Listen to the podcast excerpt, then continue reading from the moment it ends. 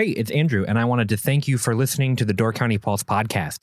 Did you know that you can subscribe to the Door County Pulse podcast on Apple Podcasts or Pocket Casts or wherever you get your podcasts to have new episodes delivered to your feed twice a week on Wednesday and Friday? All you have to do is pick up your phone, navigate to your podcast app, and search for Door County or Door County Pulse Podcasts and click subscribe.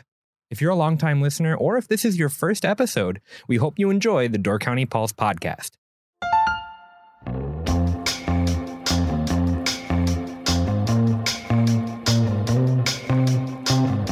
Hello and welcome to the Door County Pulse podcast, where each week we talk with the writers and editors of the Peninsula Pulse about the stories you can find in this week's issue. I'm Andrew Clyden, and I'm joined today by Myles Dannhausen, writer and editor for the Peninsula Pulse. How's it going, Miles? It's going good. I'm still a little disappointed in the Game of Thrones finale, but I'm otherwise all right. We're, we're working through it. Were you actually disappointed, or yes, you very disappointed. for real? What? Okay, this is a brief like minute of spoilers. If you don't want to, you know, skip ahead a minute, what part were you disappointed in? I just thought there was so much build up for kind of a cop out finish. I, I just, you know, just like uh, everyone being kind of okay at the end after all that build up, all the stuff with the White Walkers. I was just like, wow, that was all for. That, I don't know. I You wanted to see all your favorite characters die. And not so much that they all had to die, but it was just like kind of too easy after everything for for the first five seasons was so hard. Yeah. And then to have it just kind of kind of coast into the finish line didn't didn't sit real well with me. I feel that. I, I've heard a lot of, of Game of Thrones didn't live up to expectations, but I guess my response is me and my wife binged it over the course of a couple of months in the winter because we hadn't watched it before. So you've got, you know, 10 years of anticipation building up in you to get this this finale, and we've only been watching a little bit. So maybe maybe it's just a difference in how we consume the show that that will temper our, our predictions or our expectations.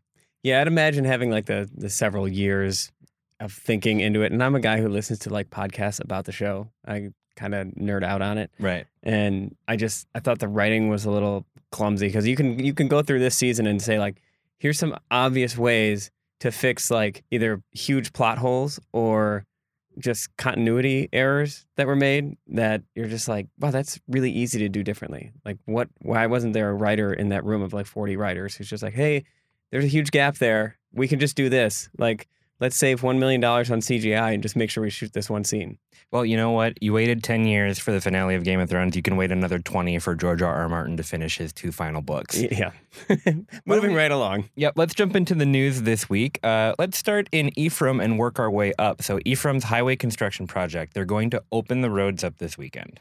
Yeah, it's finally completed. I, I shouldn't say it's not done done. They're still going to be doing some resurfacing work in the last few days of May and in through June. But the big reconstruction with the new sidewalks and curb and gutter and the buried power lines, that whole section is completed. They're laying down asphalt now. It's guaranteed to be open by the 24th at noon, and it may be open a little sooner. But yeah, it's uh, it looks really cool in Ephraim. It's uh, somebody who's used to del- deliver pizzas through there, and you just see all these kids like kind of spilling out into the road because there's no sidewalks. And I, I always had my fingers crossed. I'm like, like, how has no one ever, nothing ever happened here with mm. pedestrians stumbling into the road? So Well, and, and we, we did an article about Ephraim's roads a couple years ago about how, especially in the summer, especially during like Fyr Bal and stuff, you've got people parked along the roads the entire stretch of Ephraim. And it's dark and there's almost no room for pedestrians to be walking, especially if there's cars or trying to get into their cars. It, it's just, it's surprising that more accidents haven't happened in that stretch. especially at night, because like you said, Ed, they they don't have a lot of streetlights there, Mhm. and, And it's all winding roads and Yeah. turns. And and with no sidewalks, people are basically just walking on the road. In So a lot this- of cases, This wasn't just uh, an infrastructure construction project. If you drive through Ephraim now, you're going to see an improvement, right? Oh yeah, you're going to see. I mean, obviously the new roads, the new sidewalk, and for a, a significant stretch, you're going to see. So like the main stretch of Ephraim, there were never like the, the kind of the waterfront stretch that everyone thinks of when they're when they think of Ephraim across from Wilson's. There were never power lines on the um, waterfront side of the road there, but now they've buried another chunk of the power lines for about another mile, maybe more than that, in in town. So just fewer power lines to obstruct the view. Uh, opposite track of what town of Gibraltar did. Gibraltar chose not to bury their power lines, and now they just put in much larger, much more noticeable, tall black telephone poles that I know for a fact a lot of business owners are already saying, "Oh, we should have just buried the power lines." So, granted, it's an, a pricey proposition, but now Ephraim has done it. Sister Bay did it. Town of Bailey's Harbor is talking about it. Village of Egg Harbor is talking about it. It makes a big difference aesthetically. I'm guessing Town of Gibraltar is going to regret that. Where does the sidewalk start? I mean, can you walk from, say, the the soup bar and the coffee shop all the way up to Wilson's? No, the sidewalk has isn't going completely through to Wilson's. Um, I, I have to check where they cut that off. They have a sidewalk on the water side. It's not like a curb and gutter sidewalk. It kind of winds through the grassy area, like across from Wilson's. But there's no sidewalk on the Wilson side.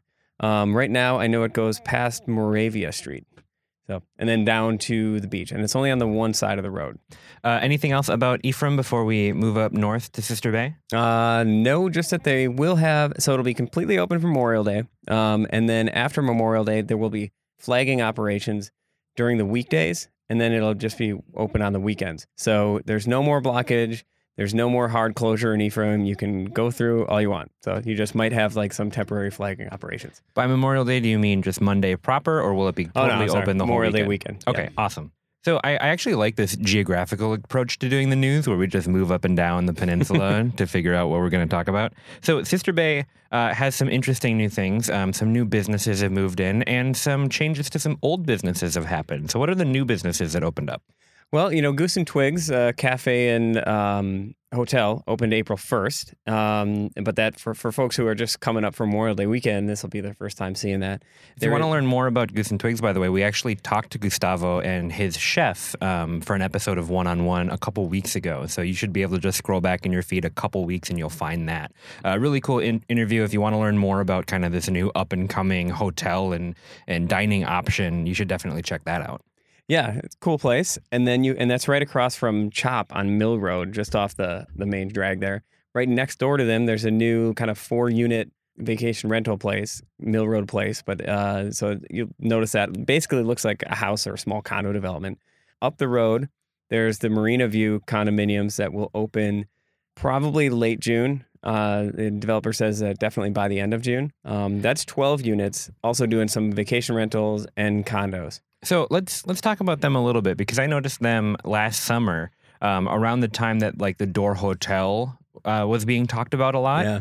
And I remember driving through and seeing the sign for the Door Hotel. And we've talked about our opinions on the Door Hotel and kind of why it might make sense and that kind of stuff before on the podcast. But I remember driving through and then seeing this huge construction project that was just kind of north of, it's north of Al Johnson's, right? Yeah, it's just north of the boathouse. Right. So just kind of in that area. And I was like, oh, I wonder what this is. We haven't really talked about that. So do you know any of the background behind it? Yeah, I mean it. There was a residence there before, and it was bought and torn down last year. And so anybody who hasn't been here all winter, it's gonna it's gonna stick out when you come down the hill in Sister Bay. Because it's right on the bend, it kind of you can see it from the top of the hill because it's actually built around that curve, so it's kind of staring at you. It's three stories tall, looks even taller just because of the way they construct the roof line there. So there, I, you know, a lot of people feel like it's it's too big, and it kind of flew under the radar, like you said. Like everyone was talking about the hotel door, nobody really even raised an eyebrow at this thing.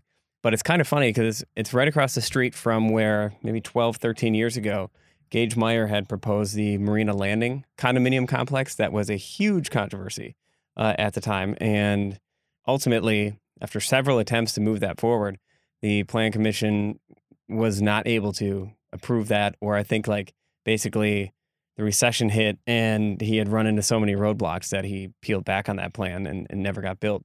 But that was a much less stark building. It was kind of tiered so it would have some shops on the on the sidewalk, but then kind of taper back. So it wasn't just one tall wall. So it's kind of interesting that that was such a controversy back then. It was one of the bigger stories I had covered the first few years at the Pulse. And then now this other one that's kind of right up by the highway kind of flew under the radar. And I, I think Hotel Door took a lot of the oxygen out of the room. So what else is new in Sister Bay? So then the other thing that uh, I wrote a little more extensively this issue is On Deck Sportswear has owner Mitch Larson has refaced the building of On Deck as you're coming down the hill in Sister Bay. So it's pretty noticeable. What he's done is something that he actually planned to do when he first bought the building 11 or 12 years ago was he always had this vision of kind of breaking the roof line up and making it look like instead of one big warehouse type building, which it, you know kind of took the shape of in the 40s when it was built as Bunda's, actually Mitch's grandfather's department store that was there. And so he was he always wanted to break that up and put like a historical facade to make it match a little bit of the look of what you might have seen at the turn of the century with kind of like modern colors. So now it's like it's uh broken up roof line, kind of different awnings, different like four kind of looks like four storefronts. Um, but it is still just on deck inside. yeah, it's Right. all still on deck. I mean, he he kind of has different brands within on deck. So there's like Bill's Dry Goods and on deck sportswear, on deck for men, on deck for women, that kind of thing. And they are kind of separated in terms of like where those stores are, but it is like one big on deck kind of superstore. but yeah, it's kind of cool. And he he put up some old like orange crush signs from back in the 50s that are actually the original signs. They're not just like repainted signs, they're like signs from his grandfather's place. So the village approved him putting up those, they called like, they fit them in their vintage sign ordinance.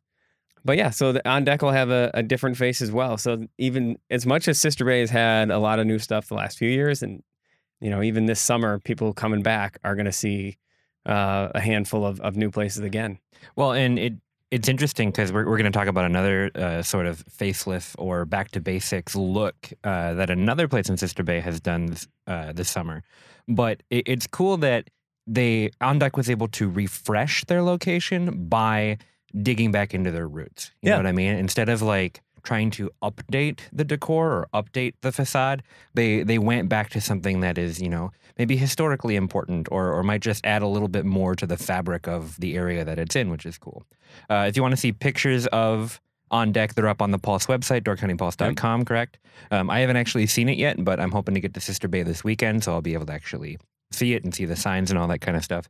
But the other business in Sister Bay that kind of uh, refaced its exterior by going back to its foundation was Al Johnson's, right? Yeah, it was uh, really cool. About two months ago, you started to see that kind of brown facade of Al start to chip away, and I didn't know if they just had put in new logs to repair it or what was going on there. So I stopped by the other day, and now that they've almost got the entire front cleaned off, and it's kind of has that golden hue that the Stabur bar has next door. And I caught up with uh, Jim Minot and his grandson Levi, who have been up there on ladders using sandblasters, cleaning off all the old stain, like 45 years worth of of stain and linseed oil and pine tar on the outside of that building. And as they did it, it revealed like the the kind of detail in the wood that's really beautiful. And it's like I said, it's more of that natural golden hue to the wood. But also there's these beautiful carvings that were that Rolf Johnson told me were um, carved actually when that building was when they were building it in Norway before they shipped it over here in pieces. The the carvings were actually done, most of them back in Norway. And in the hundreds, if not thousands of times I've walked by Al Johnson's, I never once noticed the detail and carvings in that wood until they took the sandblaster to it and revealed it all. And it's it's really cool. You can't you, now you can't miss them. Right. Well, and, and something that I think is really neat too is uh, Stabur, right next door, um, has that like beautiful golden wood. It really stands out for its vibrancy, and that's it's the same type of wood that was used to build Al Johnson's. Uh, except when they when they first started using, like you said, linseed oil and and the the stain and stuff, it pretty dramatically darkened the wood like right off the bat. And then that buildup, like you said, just obscured all of those really great intricate carvings. So now they're going back to that and they're using a new, almost transparent varnish Yeah, to kind of stain do. everything. And now the two buildings are going to look cohesive. Yeah. So Al Johnson's and Stabur will look like one whole facility together, which I think is really neat. and it won't match entirely true. I mean, even if you look at Stabur, they have the main the the original Stabur that they moved over for that to create that bar, and then the new logs that they kind of built around it. You can tell a slight difference in the in the shading. Gus older wood's just going to show different, and so that'll be the case with this.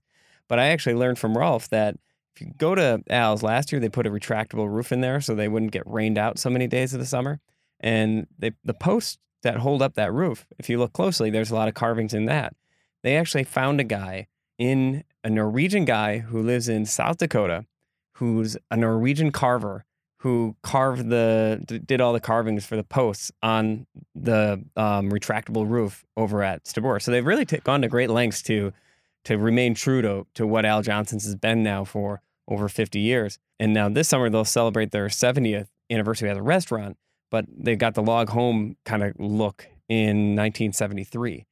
You know, it's it was to give some perspective on this project. So now Jim Jim Minot and his grandson, they've got it almost all of the old pine tar and stuff removed, and all that comes from, um, like in the Rolf told me that in like 73, 74, 75, those first couple of years that they had the place, that Al Johnson would pay local kids five bucks an hour, which is a good chunk of money for a little teenager in 73, 74, um, to go and stay in the building. And then one year, after putting some pine tar in that, or not pine tar, linseed oil, which darkened it, then they tried a new stain and that made it way darker. And you might say, like, well, why didn't they just change it back then? Well, this project, to get all that old stain off, they've sandblasted the entire building plus the outbuildings. And that has taken them since April 9th to today. They finally finished it this week. Now they go got to go with like a tiny sander and sand the entire building down. All those logs got to get sanded and then they're going to come back and put the new stain on. So they still got a good month of work left there. So they're looking at probably four to 500 man hours on that building before it's all done, just to redo the the face of that building. It's insane. Well, and uh, it's another cool example of that. Like they they decided to update the facade of the building, but they did it by going back to the the origin or the Yeah. history of the building. I think that that's a really neat way to preserve that legacy and to to weave that back in because so much of Sister Bay is new in the last 10 years. So much Right. of it is very contemporary. So to continue to push just a little bit more of that history into the fabric while still keeping things, you know, modern and updated internally. It, it, it's a really great way to kind of like build a more cohesive village feel. Yeah, it's it's a really it's really cool when you see businesses like Mitch probably doesn't need to invest in on deck. Like this very successful business. Mitch is a uh, businessman that I respect as, as much as any up here. Al Johnson's, they didn't need to do that. Obviously, you can't really get more successful than Al's has been over the years. Right. Well, and people aren't even looking at the wood; they're looking up at the goats. Yeah, you're So, right. like you, you very clearly have a distinction there of like we don't really need to do this, but yeah. it is a cool project to take on. And it's cool when people do it for primarily the purpose of just making their building look good. And I think it'll eventually pay off in better business. And like Mitch said, you know, I think, you know, the curb appeal, this he he felt like his business in Sister Bay never had that great curb appeal, but his Sturgeon Bay and Fish Creek ones do. And he said, he said, I do believe that that will pay dividends eventually. Maybe it doesn't pay for everything I've just done, but like he feels like Mitch is a, a Sister Bay native, grew up in the town, um, has his family ties that go back to the 1880s in the town. So he feels pride in it. And he's like he said, he goes, you know, when I'm when I'm gone, I wanted to want people to say that I invested and, and left something cool behind. Right. Well, and the aesthetic of your building is is important. I mean, you can you can name uh, off the top of your head a bunch of buildings that have become almost Door County icons, uh, like Wilson's. I mean, you think when you think Ephraim, you think of that. There's a reason why it's probably the most painted structure in all of Door County, Right. outside of maybe some of the lighthouses. Yeah, maybe. I mean, it might be number one. That'd be pretty interesting, actually. Right. I don't know how you'd ever quantify it. We we got to go find them all. Buy them all, Andrew. They're all yours. All right, I'm gonna open up the first ever Wilson's Museum, and you can come in and check out all. But I won't let you take pictures of them. all right, why don't we take a break, Myles? And when we get back, we have a little bit more news. We're gonna talk about housing a little bit, uh, and then you wrote an article for Memorial Day that's kind of personal to you, and I think was very lovely. And uh, if you don't mind, I'd like to talk about it. Yeah, sure. They called themselves the Stradivarius builders of Sturgeon Bay because the guys at Palmer Johnson were artists in wood and metalwork, anything you imagine. They did it so beautifully well. The first fishermen came down the lake from Mackinac Island, uh, worked their way along the north shore of Lake Michigan, and they came because of the whitefish. The whitefish were abundant. In 1945, 2,000 German prisoners of war came to Door County and picked cherries for just one harvest season. Peninsula Filmworks is dedicated to telling the stories of Door County, past, present, and future. To learn more about the history of shipbuilding in Sturgeon Bay, to see how the Cherry became a Door County icon, or to watch the peninsula's last remaining fishermen brave the waters to haul in thousands of pounds of whitefish daily, and the many other incredible stories produced with the Door County Visitor Bureau, visit doorcounty.com slash our Door County. Okay, we are back. So, Myles, uh, tell me a little bit about what you heard at the meeting in Sister Bay this week about housing. Okay, so we had stepping back in April. We put out the sustainability issue, which was all focused on housing issues, summer housing. senior housing, uh, year-round, affordable homes for purchase and rent. Well, after that, um, I kind of got roped into the Attainable Housing Committee's outreach committee, which has been, and so we've been planning for a couple of months on how to make sure we get the housing study that was done back in February. How do we make sure that that doesn't sit on a shelf and collect dust? How do we turn that into action? And Jim Schuessler um, from DC EDC has been one of the at the forefront of this. Mariah Goode and Becky Kerwin at the uh, Door County Planning Department have just done a lot of the heavy lifting here on getting a lot of data collected and trying to churn it out and present it in a decipherable, digestible way. And they've done an amazing job with that. And what we're trying to do is go and we're doing three sessions. The first was this last Tuesday. The next two are next uh, the 29th and 30th of May. We're doing one at the Sturgeon Bay High School Auditorium and one at the Southern Door High School Auditorium.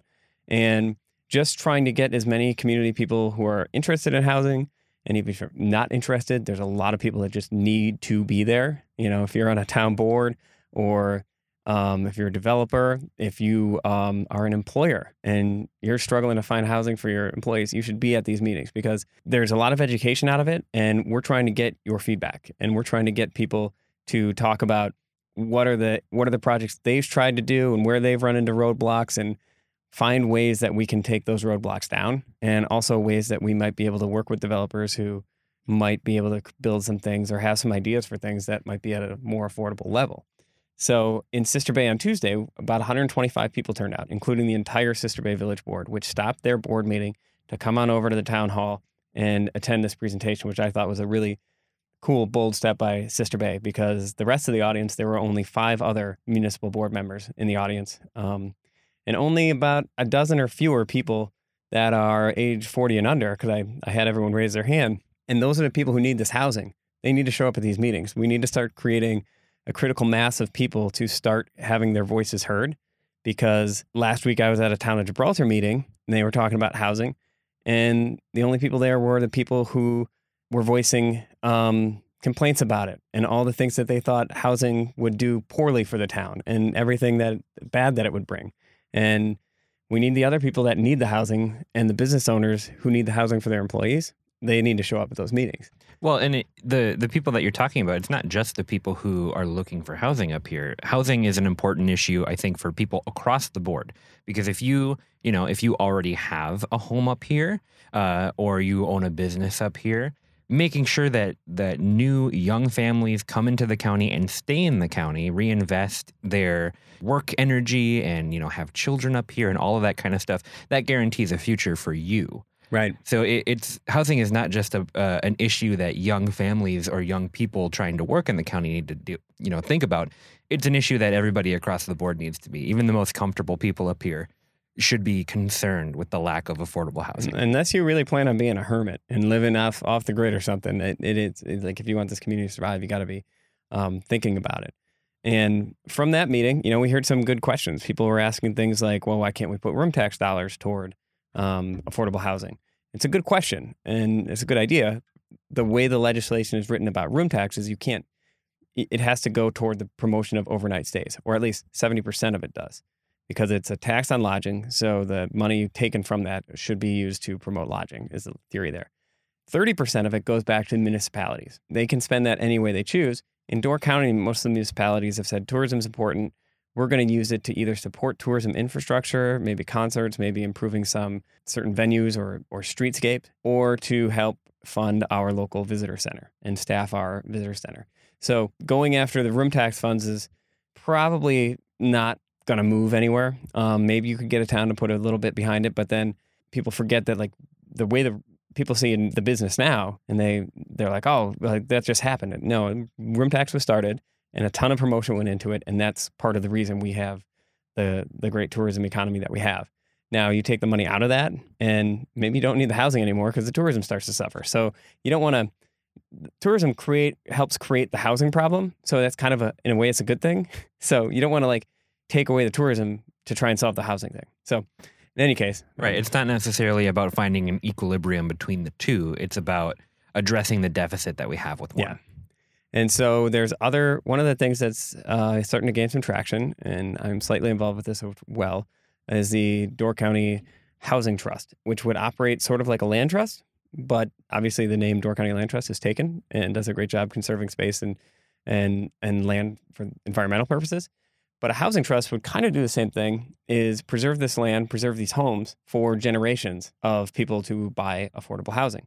So it would you would say like purchase land and would let's say we get a pool of money together and it's $500,000 and we buy $500,000 worth of land and maybe that's 20 acres or whatever that might be. And now you build homes on them and you have them restricted by covenants so that somebody can you build an affordable home on them, somebody buys that home, they cannot then resell that home at like a market price and just flip it and make their money. They also can't rent it out seasonally. They also have to be year round employed workers in Door County. So it's not going to become a seasonal home, not going to become a second home. And then when they need to move out, it's not going to just jack up the price. It's going to stay an affordable level, like with uh, adjustments for inflation and things like that. But it's not going to go be like, all right, you bought it for 120. Now you're going to flip it for 175. Five years from now, it's you bought it for 120. All right, five years from now, maybe it's 124. So it stays in that affordable pool as a stepping stone for the next generation of people looking for affordable housing. So that's like uh, something that it seems like uh, villages and towns are pretty interested in, potentially giving land to something like that. And we're hoping to gain some traction with that. And there's some discussion about maybe using that same model to create rental property, not just purchase property. Because in, in my mind, I'd, I'd say the lack of rentals is almost more important than the lack of homes for purchase, because that's how people get their foot in the door and um, find a decent lifestyle at the beginning, anyway. So there's a couple of ideas, a lot more good ideas coming from those. And I think just like the more people we can get at those meetings, the more we can learn from each other and hopefully move this, get the ball rolling toward some tangible solutions. Right. Well, and like I said earlier, this is an issue that should be concerning everybody. Everybody yeah. should be showing up at these meetings with input. A couple of great resources, I think, if you want to just get some context around the issue uh, we did an episode called Sustainability 2019, where Myles, you do a really great job of kind of breaking down the sustainability issue, which was all focused on affordable housing this year. And you you kind of give us the the background that we need to know about the study, about why housing is an issue in Door County, that kind of stuff, and then you pitch some of the potential solutions that were brought up in the issue. Uh, another great resource is just to read all the articles out of that issue because yeah. it was it was a really great effort from the whole Pulse team to come together and start throwing potential solutions at the wall to see if any of them may be stuck. And if you want some inspiration, check those out because like you said, this is a problem that that could have a bunch of different solutions to it. But you you need to be working through each of those in order to to to get to one that actually sticks. And you know what? And the, the answers don't always come from the experts. You know, like Mariah would tell you, like she, she doesn't sit in the zoning room and just ask zoning administrators and they figure it out. You know, being at the meeting last week, we heard a great idea from a bar owner who had tried to do some affordable housing, like uh, kind of a tiny home development with a shared common space. That he said he it's a really great idea, but he said he ran into roadblocks and couldn't. They, he was told he couldn't do it like ten years ago. So we need to figure that out. We've answered some questions about what buildings need to be sprinklered and which don't, and trying to work our way through that because um, that really affects the price of a of a multifamily development. Other other folks have come forward with just different different ideas that can be that can become zoning code changes and can become town ordinance changes and that can go back to that we can get clarification from too. Like some people say, well, I, oh, you can't do that because of X, and we go, well, actually, we talked to a building inspector, and you can do that. So those are all things that that we're trying to get in bulk right now. So. Right. Well, and that I think that's the biggest thing to hit on is that uh, if you if you're stuck in the Facebook comment section and you are reading people saying like affordable housing is an issue, what if we tried this? You're going to get a lot of people saying like no, you can't do that. But there are ways around things. There are ways that the laws can be changed, the ordinances can yeah. be changed. There are ways that, you know, compromises can be made to make these kind of things happen. Having the context there to be able to to bring forth ideas and to be able to uh, work things out from both sides, I think is really important. And if you want to see movement in this issue, and I think that it's in everybody's best interest that there is positive movement on this issue, these meetings are where it starts. Right, exactly. So, Myles, why don't we wrap up the news uh, and talk a little bit about your article that you wrote? So, it's Memorial Day on Monday, and uh, you you wrote an article about your mom and about her father, right? Yeah. So, I've been thinking about this, you know, for a long time. my mother, she's 76 now. She was born in 1942. Uh, when she was born, her father, Lawrence Beckwith, was already off to war. It, they believe in, in doing the research on on the dates and stuff because we didn't we didn't always know a lot about my mom's side of the family a generation back um, because her father was killed in World War II. Um, well, he came home from the war with uh, he had battled malaria. He had been shot in the helmet. He came home a different man and was never really fully back in the home and spent a lot of his time at Vaughn uh, Veterans Hospital outside of Chicago. And my mom only saw him once or twice um, as a little girl uh, before he died in 1949 of his injuries. And so she never knew her father. And then a few short years later, her her mother died of breast cancer. And so she went from having a single mom basically for her first few years, then with the hope of having her dad come home, then losing her dad, and then her mom dying. And so she was orphaned at 12 which is something I didn't really come to grips with until a few years ago. I, I knew she, that her parents were dead, obviously, but I never really put it into terms in my head of like, oh, this this person was my mom was orphaned. Like she lost that whole generation, and then the generations behind it. You know, Right. Well, and at 12. at 12. And I mean, you start thinking like, wow, anything I think is hard. and you know, when you grow up, you have expectations for your parents, and when you're young, you don't know how to put that in context. As you become an adult, you start to realize the pressures that are on people and what people go through. And th- like as I've started to hit my 40s, I think back to my my mom trying to raise us without like I call my parents every single day. usually I'm asking something of them. It's I'd like to say I'm just checking in all the time, but usually I've got some stupid question for my mom or my dad.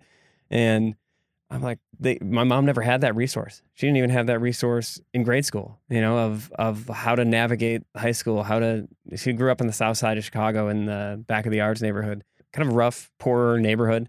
And you just think of she navigated her way through, went on to college at Loyola, was pursuing a nursing degree, which she ended up putting on pause at that time because she became pregnant with uh, my oldest sister. Later, years later, after she had six of us, she went back to college at NWTC and earned her nursing degree with six kids at home. I have no idea how she did that either. it boggles my mind. I can barely take care of my dog. But why, why I wrote this for Memorial Day, as I got thinking about it, wasn't just about necessarily my mom or my family story. But you know, it's kind of weird because I don't really think of my family as like a military family. But then I think, oh, my mom's dad died in, you know, the war to end all wars, and uh, you know that's only one generation removed from that and one generation removed from the impact of World War II. And, you, you know, we talk about war in terms of like financial costs, economic costs. What does it cost to move ships? How many ships are we going to have to use? How many aircrafts are we going to have to use? And then we talk about it maybe in terms of uh, the soldiers who are killed and maybe the ones who are injured, but we really don't talk about the ones that are injured so much. Like for everyone killed, there's so many that have, whether it be lost a limb, lost some use of of their body, or just the the trauma that they bring home. I mean, so many kill themselves every day. So many veterans every day kill themselves. Um, Well, and sometimes it's not even the the physical or, or men, like when I say physical, I mean sometimes it's not even the the loss of a limb, but think about you know chemical warfare and things Mhm. like that, or people who get sick of from diseases, or yes, you know things that they pick up that you'd only pick up in a warfare situation like that. I mean, those things have effects too. and and then even one step beyond them are the people like my mom who no, they were never in the war. They weren't injured in the war, but they lose a father, they lose a mother, they lose maybe that person comes back and they're not who they once were, and you've lost the person that they were. And millions more of those people, those what I call the hidden casualties, are walking around with us every day. You know, I, I think of like what what did my mom not get to learn about parenting by virtue of never having her own to lean on? And how many times, like as I think of things we went through growing up, and I was like, wow, how would I figure that out? And I'm like, well, I'd call my mom or I'd call my dad, and I, I just think she she didn't have that. And you you think of that's that's what happens when you go to war. So recently, you've heard some of this talk about people beating the drums to go to war in Iran. I don't know if you followed that at all. I, I've as much as I try to tune it out sometimes, like it's but it's kind of how we ended up in Iraq is people tuned it out and then we just let let the drum beat go. And they're using the same justifications that they used when they talked about going to war in Iraq. Of Donald Rumsfeld famously said, "Oh, we're going to be greeted as liberators. We're going to be in and out of there in three months, maybe six. George Bush said that. Dick Cheney said that. It's going to be a cakewalk. Of course, it wasn't. And it's led us down to one war after another. And now we're talking about going to war in Iran. And guys like Tom Cotton are saying it's going to be two strikes the first strike and the last one. It's going to be a cakewalk. I'm like, how can you? It's almost like some of these people think war is just a fun game. And I just, I think that's, yes, there are times when we do have to fight. There are wars that I believe are justified, but there's never a justifiable time to talk about it so flippantly when we have so many people who lost so much. And I just think it's really insulting.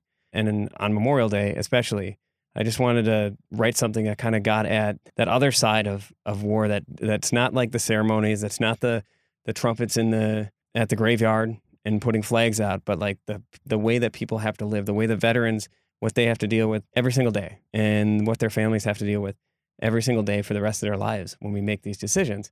And that if we think more about that, I I think that's we'll honor them and and pay more tribute to them than than hanging decorations.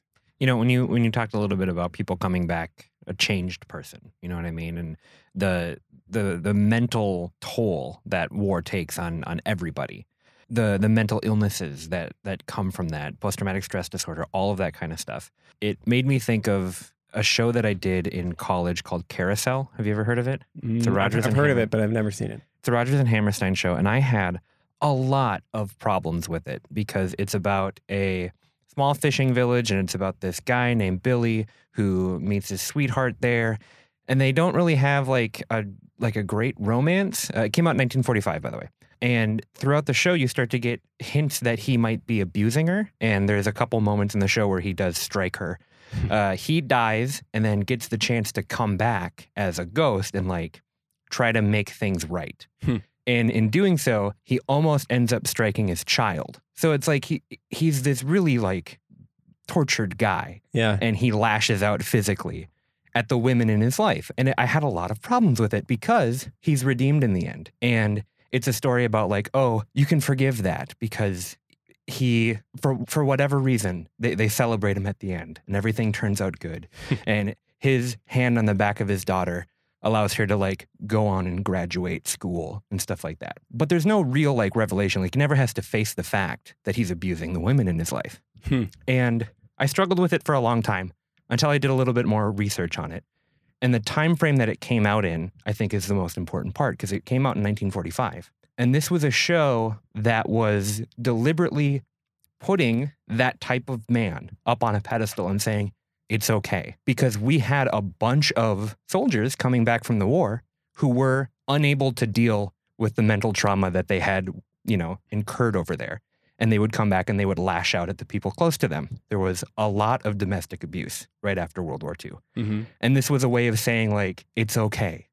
Not a not a great way to to do that. I mean, and by today's standards, that's not the way to handle it. But it's really interesting to say that like this was a way that they could go to a show, sit down, be entertained for a couple of hours, try to forget, and then see this thing that they've been struggling with and kind of get that reassurance that it's okay. Like Hmm. everything's going to be all right. Don't worry about it. Thank you. I know that this sucks for you guys and I know that it sucks for you women, but this is what we have to deal with and let's just maybe forgive these people for a little bit. Hmm. Again, a contemporary reading of it does not work anymore. Yeah. But it's really interesting when you try to historiographically put it into context like that. Well, it's that whole era. If you think, of, I mean, just the, the magnitude of World War II, like the 440 million American soldiers killed, 75 to 80 million people worldwide killed, and you know, my my wife's grandmother was one who was taken from her home at 13 to a uh, Nazi or a German work camp for the Nazis, and never saw her family again. Six, I think, 16 million uh, Polish people were killed. She never went back to Poland after the war. Uh, went back years and years later but like fled, came to America and was like, "There's nothing." I, I asked her about this. I'm like, "Why? Why didn't you go back to your family?" She's like, "There was nothing there anymore for me. There, Poland was devastated, and um, I'm sure there was some torture over having been pulled away for six years. But yeah, you think of what people at that time dealt with on on a mass scale. You know, there's soldiers that come home now, but our society goes on. We go to war, nobody feels it here anymore. And but at that time, it was like everyone was just traumatized, and I can't even Well- imagine like what's that next day like? Right. And trying to deal with uh, with really serious mental health issues that they didn't even know were happening to them. They Mhm. didn't they didn't have any words for them. They didn't know how to even deal with it. And the And majority we certainly didn't have the infrastructure or the resources to. to tr- for treatment. Yeah. Exactly. I mean, uh, the majority of these people came home changed, so to say, and had no idea how to cope with it or or how to even quantify it in any meaningful way. Well, even into the 70s, I once organized a reunion for the 1969 Gibraltar basketball team that was like the best that Gibraltar ever had. And when I was calling up those players, there had been a death in that class during that basketball season. There had been a car accident that claimed the lives of three of their classmates. And one of the guys, when I reached him and I asked, because I didn't know about this accident until I asked him, like, hey, I'm trying to get a hold of this other guy. He said, oh, he was killed. I said, what? When? And then he told me about the accident. And as he was telling me, he goes, I've never talked about this before. We just didn't do that back then. They didn't have the therapy and and the outreach that they do now. And I think about that with my mom. I only you heard the stories of the kid a little bit, and then it's, it's one of those things you're always afraid to really dig deep with your parents. And uh, probably only did that like five years ago when I sat down with my mom and was brave enough to. I kind of thought like I'd made these stories up in my head. Honestly, like I didn't know if those were real, and I'd kind of like double check, and then like, all right, mom, let I remember this story about your father, and then she would start telling me, and I was like, wow, and that's when I found out about how she last saw him, and then how she last saw her mother, and I'm so glad I did because it gives me so much more perspective. It's it was a really weird, hard piece to write because it's it's just difficult topic, but also it's just kind of weird journalistically to write about kind of yourself and your own family in that way. So, um, and trying to track down the details. But yeah, it was a little cathartic too, and it just made me have a great deal of admiration for for my mother and the fact that they, she made a life and raised six kids and and got through it all, and has has always been like somebody who just kind of like things hit her in life and she just kind of like moves forward moves forward moves forward. It's just like she said about the the neighborhood there were a lot of other kids whose parents whose fathers weren't coming home either and so she was like we didn't know that there were neighborhoods that weren't dealing with that you know? Most of wars are uh, the, the brunt of it falls on the poor neighborhoods. And so she was like you just everyone was struggling so. Right. Crazy Well, thank you, Myles, for for writing and sharing that story with us. The timing for Memorial Day is great, and I think that it's a great way to kind of spend a little bit of your Memorial Day thinking about the other side of it. Like you said, I think that that's important to to honor those who have served, but to also you know contextualize everything and think about the whole story. If you don't spend the time, even though it's hard, like you said, it's hard. If you don't spend the time thinking about this type of stuff, you can pretty easily fall into that mentality that like war is a game or war is a, a thing that that can be done easily in some Yeah. way. You know, when you when you mentioned earlier about the, you know, there will be two strikes, the first strike and the last strike. We'll get in, we'll get out. That's how you talk about like cleaning an apartment. Like I'm going to get in, I'm going to get out. 20 minutes, that's all I need. Like that's not how you should talk It's- about. sounds like my pregame speech for a high school basketball game right. which was very important for two hours Yeah. or like if you've got three kids in the car and you're about to go into Walmart, it's like, I'm going to be in and out, going to beeline right for this aisle. I know exactly where to. Like that's how you talk about that type of stuff. You don't Yeah. talk about war that way. right So, well, I think that that's just about going to do it for us this week, Myles. Thank you so much for chatting with me, and I look forward to talking with you again soon. Thank you as always, Andrew. These stories and more will be available in this week's issue of the Peninsula Pulse, available throughout Door County. For more headlines, visit doorcountypulse.com. Don't forget to subscribe to the Door County Pulse podcast for your weekly Pulse picks, interviews, and exclusive content from the Peninsula Pulse. Thank you for listening. We'll see you next week.